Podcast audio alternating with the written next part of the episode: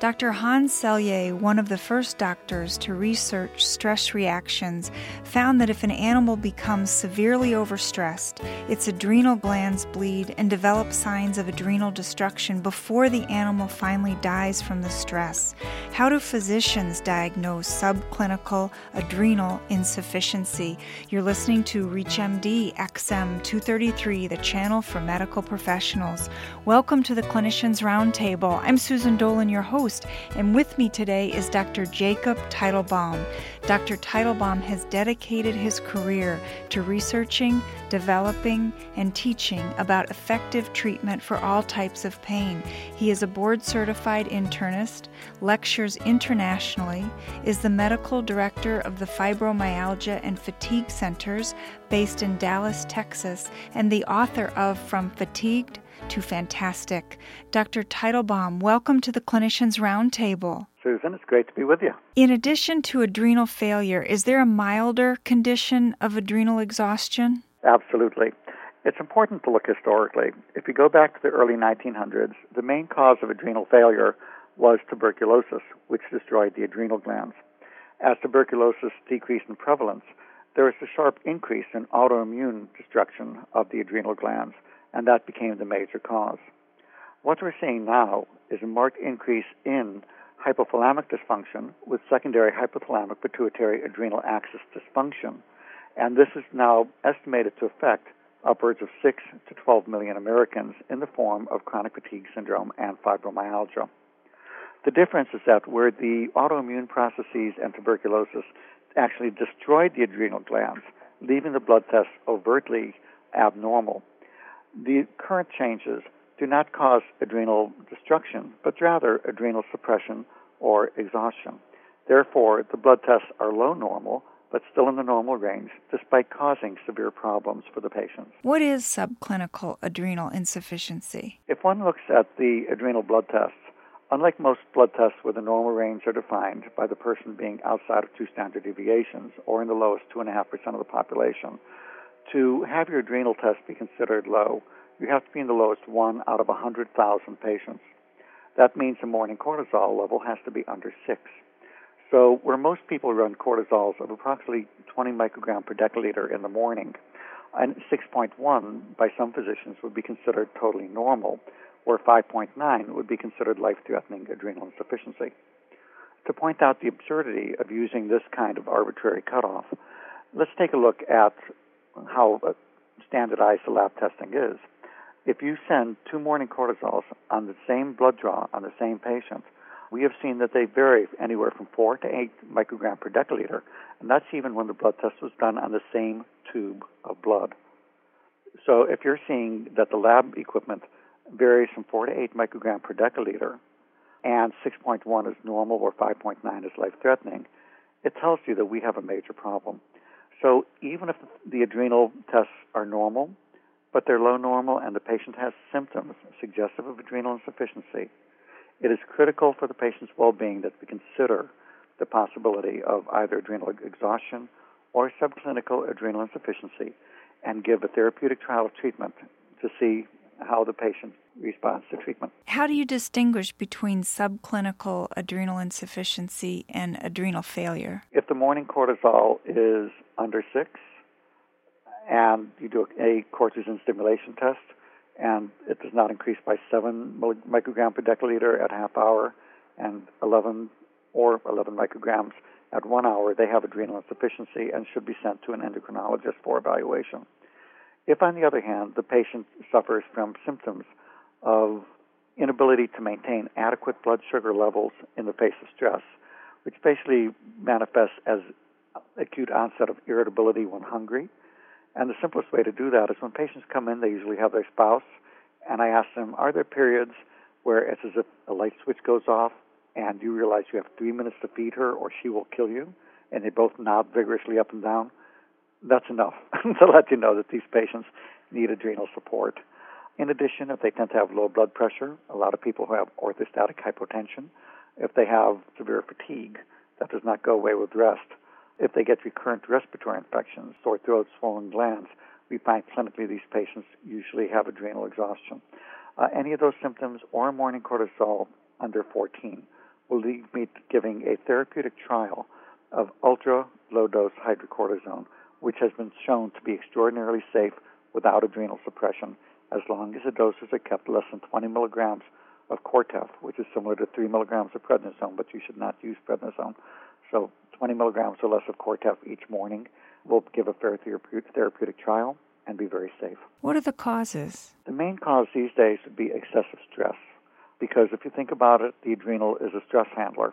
If you remember in our old high school biology classes of the fight or flight reaction, if a caveman saw a saber-toothed tiger, his adrenal glands would fire and he would fight or he would run, you know, the fight or flight. But then he would have a couple weeks or months for those adrenal glands to rest up and for the body to recover uh, after that acute process. These days, what we're finding is that our fight and flight reactions are being triggered many times every day. Anytime people turn on the news, which tends to focus on things that are, almost seem to be meant to scare people uh, in the perspective they do, with the stress of modern life, many women have a full time job plus the full time job of child raising. They're running late to work, they hit a red light, they goes off, you get cut off in traffic, your adrenal glands fire. So basically, we are overfiring stress reaction and exhausting the adrenal glands. In addition, the research is showing that with chronic stress, including many infections, uh, they're now increasing in prevalence. There is direct suppression of the hypothalamic pituitary axis, or HPA axis, directly because of hypothalamic dysfunction. These are commonly seen and in, in illnesses such as chronic fatigue syndrome and fibromyalgia.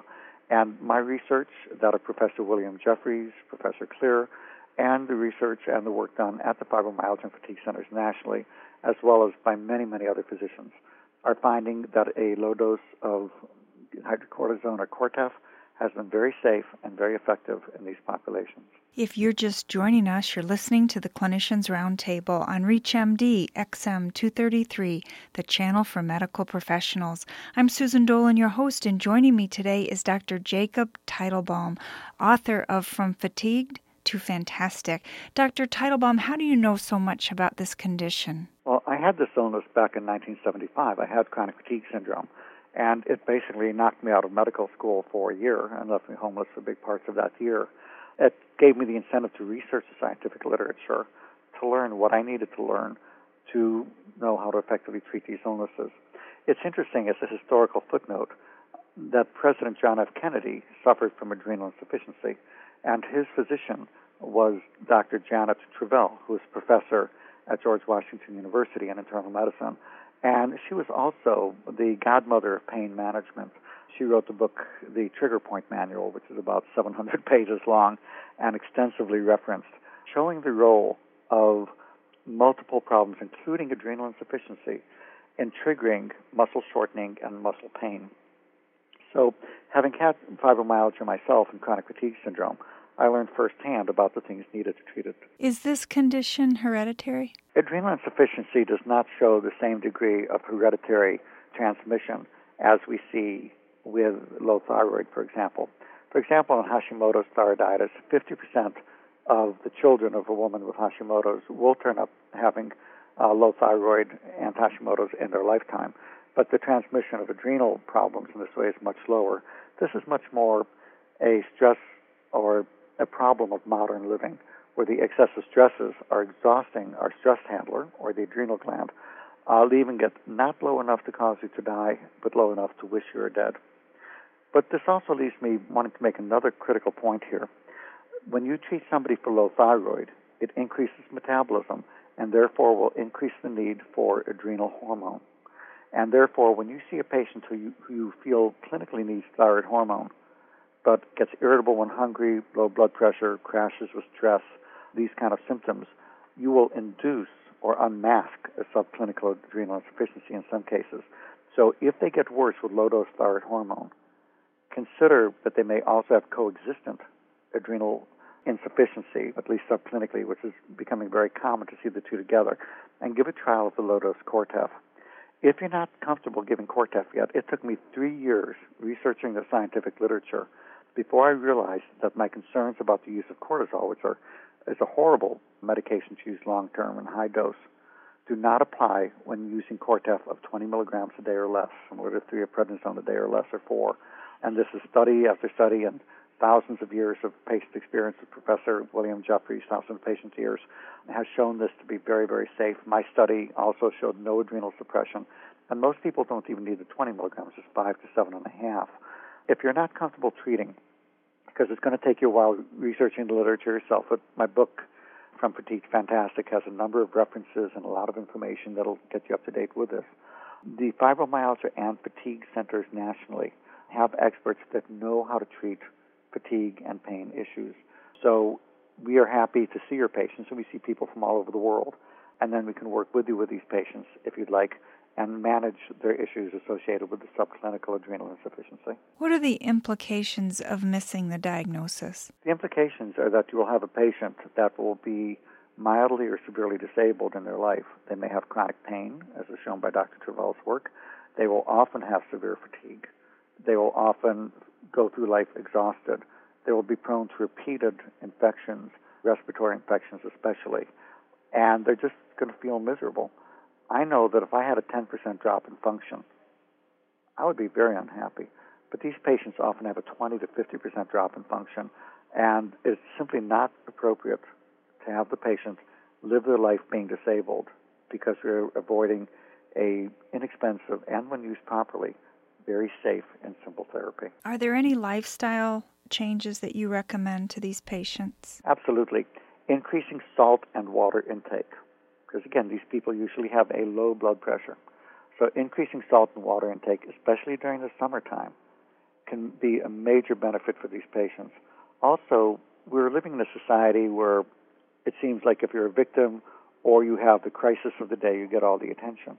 And if people recognize that, one, that they really have control over their life and to stop viewing themselves as a, as a victim and to take responsibility for their own life, and also to turn off the news. It is not educating. It is not giving a realistic view. And if you turn on three different news networks, you're going to get a totally different view based on their perspective.